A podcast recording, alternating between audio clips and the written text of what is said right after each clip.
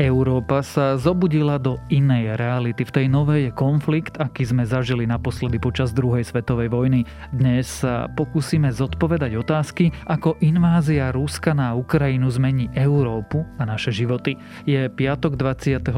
februára, meniny majú Frederiky a Frederikovia a dnes by mala byť obloha zatiahnutá. Postupne sa môže objaviť aj dážď, na severe dokonca sneženie. Denné maxima by sa mali pohybovať medzi príjemnými 6 až 11 stupňami. Špeciálne si však dávajte pozor na horách, kde sa môže objaviť aj výchrica. Počúvate Dobré ráno? Denný podcast denníka Sme s Tomášom Prokopčákom. Spolahnite sa. Vo Forde máme dostatok dodávok pre vaše podnikanie.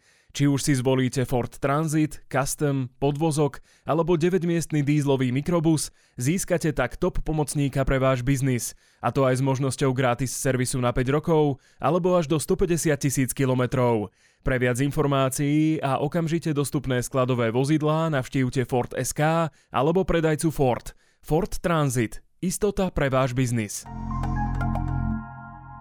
Porušte pravidlá výkonu. Porušte pravidlá fotografie. Porušte všetky pravidlá. Nová séria Galaxy S22 je tu a s ňou aj praktické pero S Pen a Nightography. Nový epický štandard nočnej fotografie.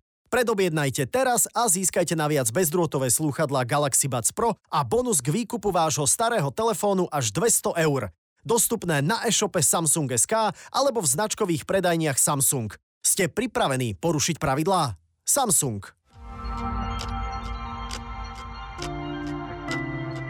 A teraz už krátky prehľad správ.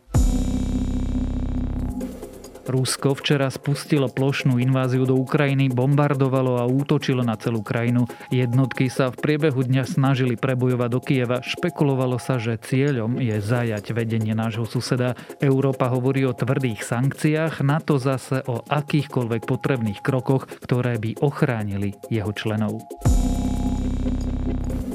Autá prichádzajúce z Ukrajiny čakali včera na našich hraniciach hodiny. Napriek tomu bola situácia na východe Slovenska pokojná, tvrdila hraničná cudzinecká polícia. Polícia tiež povedala, že vstup bude umožnený všetkým osobám, ktoré utekajú pred vojnou.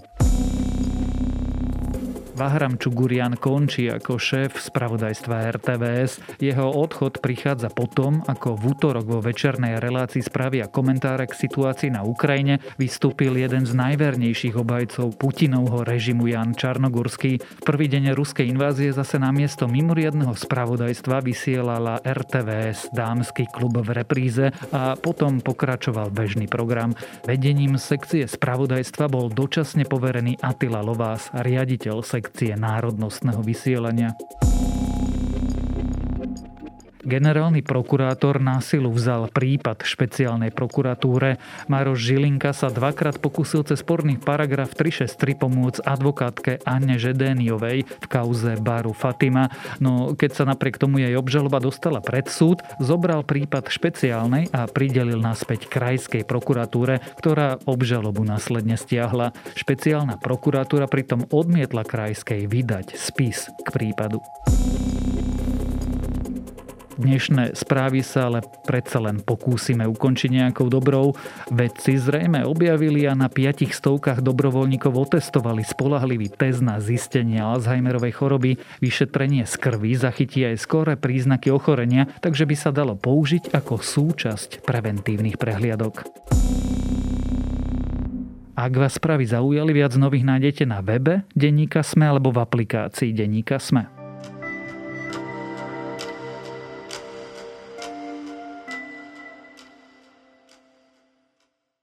10 ročia sme žili v ilúzii, že vo svete platia nejaké pravidla, že silní si nemôžu robiť, čo chcú na úkor slabších, že šikana nie je v poriadku, že sa ctia nejaké pravidlá, zákony a zvyklosti. Túto ilúziu zničil Vladimír Putin v sekunde, keď poslal svoje tanky, lietadlá a vojakov na Ukrajinu. Z hodiny na hodinu tak zmenil pravidla v Európe, jej bezpečnostné usporiadanie aj naše životy. Ako a ako budú po novom vyzerať, sa budem pýtať šéf-redaktorky denníka SME, Beaty Balogovej.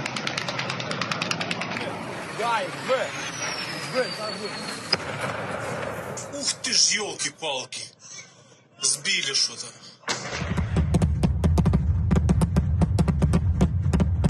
Bej, ako si sa dozvedela, že Rusko spustilo inváziu na Ukrajinu?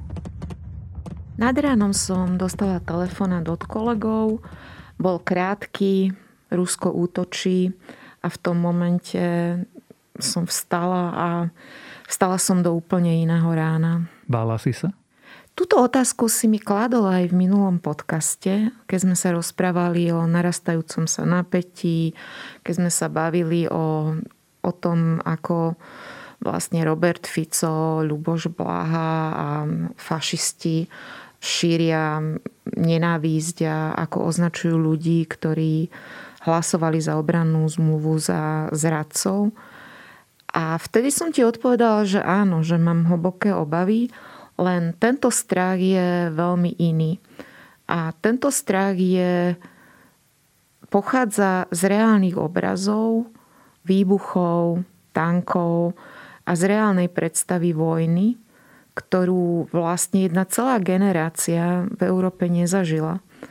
Je to niečo, čo som si zrazu uvedomila, keď som si zapla CNN a BBC, že už nesledujem scény z Blízkeho východu alebo z nejakej africkej krajiny, ale že to je náš sused. Že naozaj je to vojna a že sa nás to týka. And we are here at the Antonov Airport, which is about 25 kilometers, 15 miles or so out of the center. These troops you can see over here, they are Russian airborne forces. They have taken this airport je to iný svet. Rozhodol sa Vladimír Putin o 4. hodine ráno nášho času, že sa zobudíme do inej Európy. Je to iný svet. Práve preto, že doteraz mali mnohí, aj, aj ja, takú vieru v nejakú príčetnosť a mali, mali vieru v to, že medzinárodné dohody nás chránia. A že môžu autokrati robiť veľa svinstiev, môžu korumpovať, môžu, proste dokonca môžu zabíjať aj novinárov, ale čo sa deje za hranicami ich krajín, že ich obmedzuje do nejakej miery to medzinárodné právo, že predtým majú určitý druh rešpektu. Práve preto, že aj oni chcú udržať nejakú tú krehkú rovnováhu. Teraz už môžeme povedať, že to je krehká rovnováha, ktorá delí svet od, od toho najhoršieho, čo vlastne história vyprodukovala. A toto sa nám rozbilo, ako táto viera. Jednak viera, že, že Putin je príčetný. Viera, že ani on nemôže chcieť vojnu. Viera v to, že má nejakú historickú pamäť, viera v to, že má červené čiary, cez ktoré nepôjde. A to sa nám rozsypalo, lebo sme zistili, že, že nemá, že pre Vladimíra Putina jediná motivácia alebo jediná hranica je moc a sila. To sú jediné emócie alebo faktory, ktoré ním hýbu a to je veľmi nebezpečné. No ale nemal by mať aspoň put seba záchovy? No on možno to vyhodnotil tak, že nemá veľmi na výber. Práve preto, že jednak on asi skúša svoje hranice a jednak si to tak vyhodnotil, že teda čo sa môže stať. Ako tá vojna e, nie je len nejakým divadlom pre vonkajší svet, ale tá vojna, on, on tú vojnu rozpútal aj pre svoju vlastnú krajinu. Málo hovoríme vlastne o bohatstve Vladimíra Putina. Málo hovoríme o jeho luxusnom sídle, málo hovoríme o odhadoch, že, že je pokrytý 20 miliardami dolárov. Panama Papers ukázali naozaj tých ľudí, ktorí majú na neho väzby, akým spôsobom si odlievajú obrovské peniaze do offshore. A toto je niečo, čo aj touto vojnou Putin chráni, lebo aj takéto kroky zakrývajú ako tú veľkú korupciu, kvôli ktorej si títo ľudia chcú zachovať moc. A Vladimirovi Putinovi sa asi naozaj stalo to, čo sa stane ľuďom, ktorí vládnu príliš dlho a ktorí vládnu autokraticky, vládnu tak, že nemajú protiváhy, nemajú oponentov a tým pádom nemajú tie brzdy, ktoré v normálnych krajinách existujú aj dokonca aj pre autokratov alebo pre politikov s takým nábehom, že, že predsa im niekto oponuje a hovorí, že, že toto, túto čiaru by som neprekročil. Hovoríš o pravidlách, hovoríš o brzdách, o červených čiarach. Platí po včerajšku, že už nie je nič tabu? Verím, že to neplatí. Pre Vladimíra Putina zjavne toto už neplatí. Putin prekročil tak zásadný Rubikon, ktorý aj doteraz sme často hovorili, že ten alebo tamten autokrat prekročil Rubikon, ale, ale tentokrát to platí naozaj pre Európu. Platí to preto, že akýkoľvek európsky politik alebo politik, ktorý vníma európsku históriu, sa zdržal takéhoto kroku agresie, pretože nevieme odhadnúť, že čo všetko, ak táto rozbuška zapáli. A tým pádom Vladimír Putin naozaj sa, sa momentálne odpútal. Je to ako keby hral na to, že, že on nemá čo stratiť, proste chce získať Ukrajinu a predstavuje si, že vyjednávanie a rokovania sú pre slabých a on je silný. A asi platí, že, že pre neho platí len silová politika. A to je veľmi citlivá otázka aj pre tú medzinárodnú komunitu, aj pre nás, lebo tak vždy, keď si hovoríme, že musíme chrániť demokratické inštitúcie a musíme chrániť tú našu demokraciu, že kedy nastáva ten krok, že chrániť ju aj silovými prostriedkami. A je to veľmi nebezpečné odpovedať Putinovi e, silovými prostriedkami, ale mnohí hovoria, že, že nič iného nezastaví. Pýtam sa preto, pretože tabu v Európe bola veľká vojna 80 rokov. Dnes už sa otvorene rozpráva o jadrovej konfrontácii. Sme tam? Tak ja verím, že nie. Ako veľmi verím, že nie sme tam. Asi aj preto, že rátam stále s, s príčetnosťou na, na tej druhej strane. Jasné, že nevieme predpovedať, ako sa bude Vladimír Putin správať je osamotený momentálne a tlieskajú mu len tie krajiny, ktoré keby mali také vojska, ako má momentálne Putin, tak robili by to isté. Čiže Putin je momentálne sám, dokonca ho nepodporili ani takí politici, u ktorých by som to očakávala, alebo by som proste neriskovala stratu ilúzie, že by som povedala, že teda určite ho neodsúdia. A odsúdili ho. A je to práve preto, čo hovorí, že rozputanie vojny v Európe je tak zásadná vec, tak neguje akože všetky tie hrôzy, ktoré si dodnes pamätáme, že tejto skrinky pandorinej sa nedotýkajú naozaj ani tí najviac moci chtiví ľudia.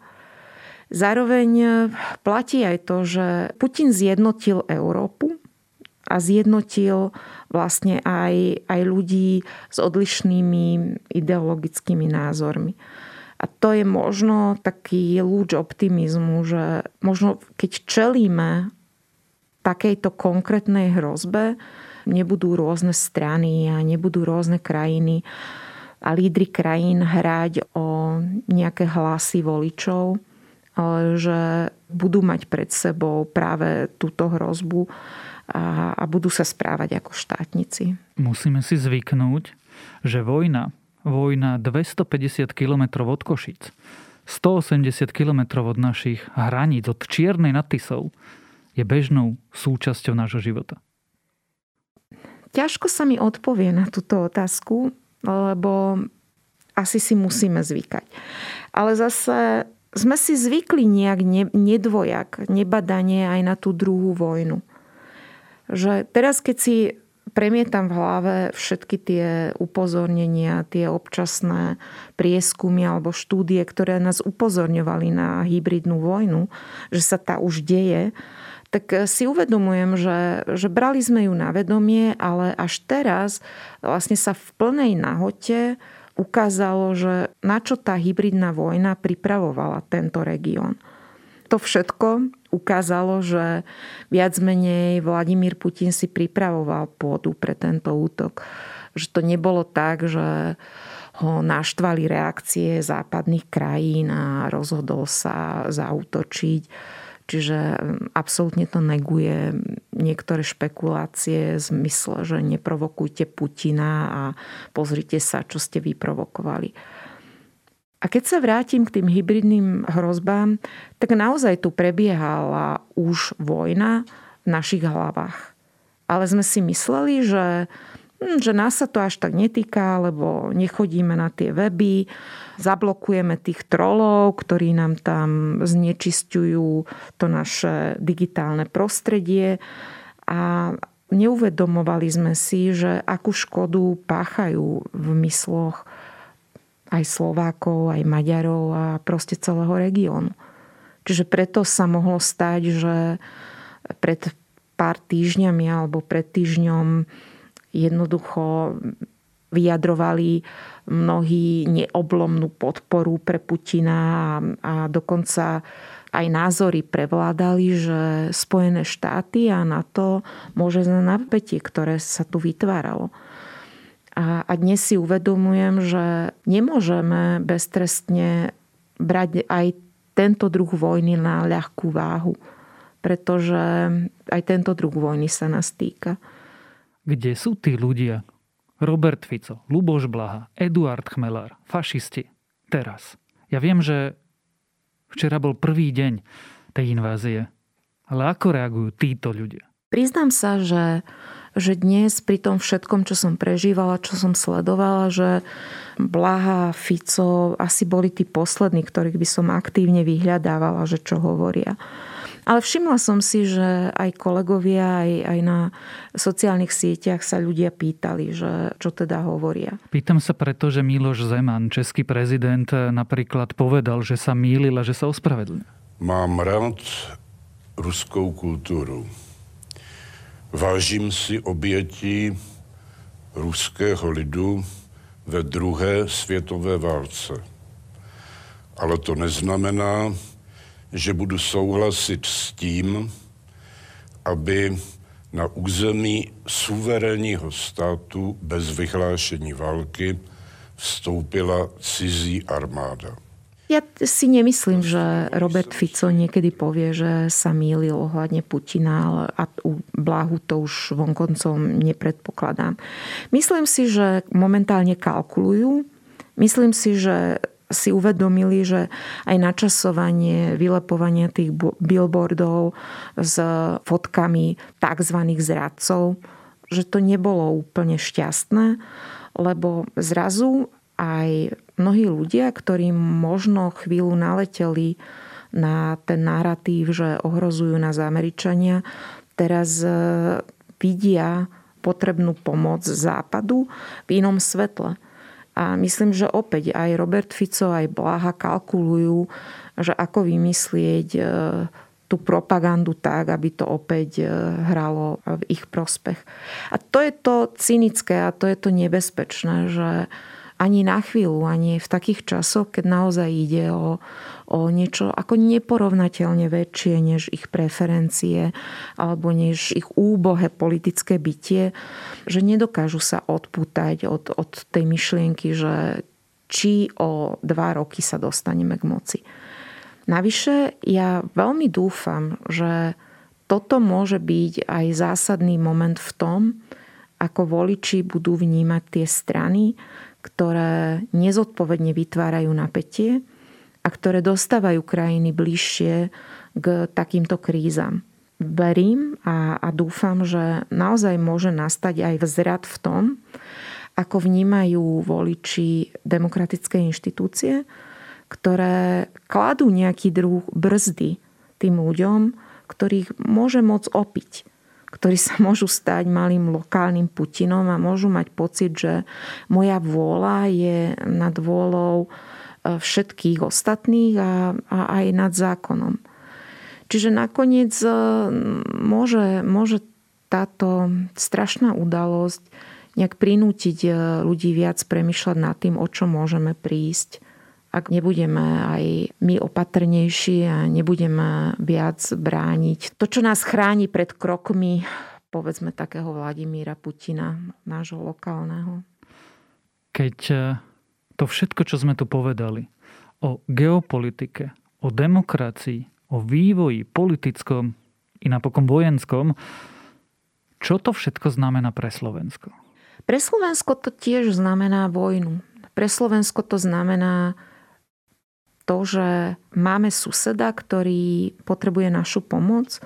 Znamená to, že mnoho ľudí si bude hľadať útočisko u nás. Už vlastne teraz e, sme sa rozprávali s Ukrajincami, ktorí prekročili hranice, lebo mali to šťastie, že, že tu mali céry alebo synov a sme sa s nimi rozprávali. Čiže Slovensko musí byť momentálne vľúdnejšou krajinou a musí hľadať spôsoby, ako, ako podporovať Ukrajinu a ako naozaj mať veľmi jednoznačný postoj a postoj, ktorý je úplne v súlade s tým, ako sa k tejto kríze stavajú ostatné krajiny. Lebo teraz sa ukazuje, že aké nerealistické boli tie úvahy, že či by nemalo Slovensko ostať neutrálne a že či neutralita nás neuchráni. A teraz tie myšlienky sú takmer na smiech, lebo ak niekto má také mocenské ambície ako Putin, tak e, asi to, že niekto tu na Slovensku vykrikuje, že sme s vami ruskí bratia, tak e, to Putina určite nezastaví. Položím poslednú otázku. Povedala si, že Slovensko je vo vojne. Sme na túto vojnu pripravení a vieme sa brániť? Nie sme v tom sami, to je tá dobrá správa. Čiže brániť sa neznamená, že teraz my, konkrétne malá krajina, 5 miliónov ľudí, sa bude musieť brániť. Ako preto máme medzinárodné dohody, preto sme súčasťou západu, aby sme sa bránili spoločne. A ak teda sa môžeme spoliehať na našich západných partnerov, čo, čo sa môžeme, lebo historická skúsenosť ukázala, že áno, že sa môžeme, tak to zvládneme. Samozrejme, brániť sa znamená aj, aj na rôznych úrovniach. Brániť sa hysterii, brániť sa hoxom, dokázať vyhodnotiť situáciu, čo je veľmi ťažké. Ja som nad tým premyšľala aj dnes ráno, alebo premyšľam nad tým celý deň, že aké obsahy alebo aké odkazy posielať čitateľom, na čo sa pýtať. Či už máme dávať e, zoznam úkrytov v Bratislave, a sme to vyhodnotili, že samozrejme, že nie, že na tomto bode, aj keď ľudia možno zvažujú, že, že či nastal takýto čas, tak musíme komunikovať s orgánmi a s, s ľuďmi, ktorí proste sú zodpovední za našu bezpečnosť, že či sa máme pýtať tých, tieto otázky, či ich máme klásť. Takže to sú vlastne veľmi také ťažké časy aj plné víziev v tom, ako vyhodnotiť situáciu, ako odhadnúť správny tón, ako vysvetliť jej vážnosť, ako doceliť, aby ľudia napriek tomu zachovávali nejaký druh e, seba disciplíny, proste aby neprepadli panike, aby sme mali predsa len nejakú vieru ako v silu medzinárodnej komunity, lebo to je naozaj jediné, na čo sa môžeme spoliehať. Tak si teda držme spoločne palce, pretože žiadnu inú alternatívu nemáme. O vojne v Európe, o vojne, akú sme nezažili od konca druhej svetovej vojny, sme sa rozprávali so šéf-redaktorkou denníka SME, Beatou Balogovou. Výnimočný dizajn, svetlá v tvare anielských krídel a najlepšia bezpečnosť v triede – Také je obľúbené SUV Hyundai Tucson. Posaďte sa do jeho komfortných sedadiel a užite si jazdu s náladovým osvetlením, veľkou obrazovkou a špičkovými technológiami. Užite si zimu s Tucsonom. V Autopolis Bratislava máme autá i hneď k odberu. Navštívte Autopolis online na www.autopolis.sk.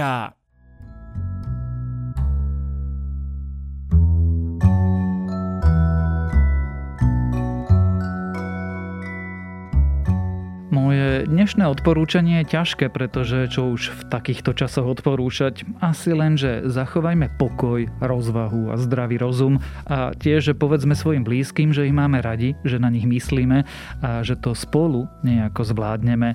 Napokon nič iné nám ani nezostáva. A to je na dnes všetko. Dávajte na seba pozor špeciálne v týchto časoch. Počúvali ste Dobré ráno, denný podcast denníka Sme s Tomášom Prokopčákom a pripomínam, že dnes vychádzajú aj nové epizódy podcastov THFM a Piatoček, zajtra Klik a v nedelu ako vždy Dejiny. Dobré ráno okrem mňa moderujú každý týždeň Nikola Šulíková Bajánova, Jana Maťková a Zuzana Kovačič-Hanzelová. Na produkcii sa podielajú Kristýna Janščová, Viktor Hlavatovič, Adam Blaško a Ondrej Podstupka.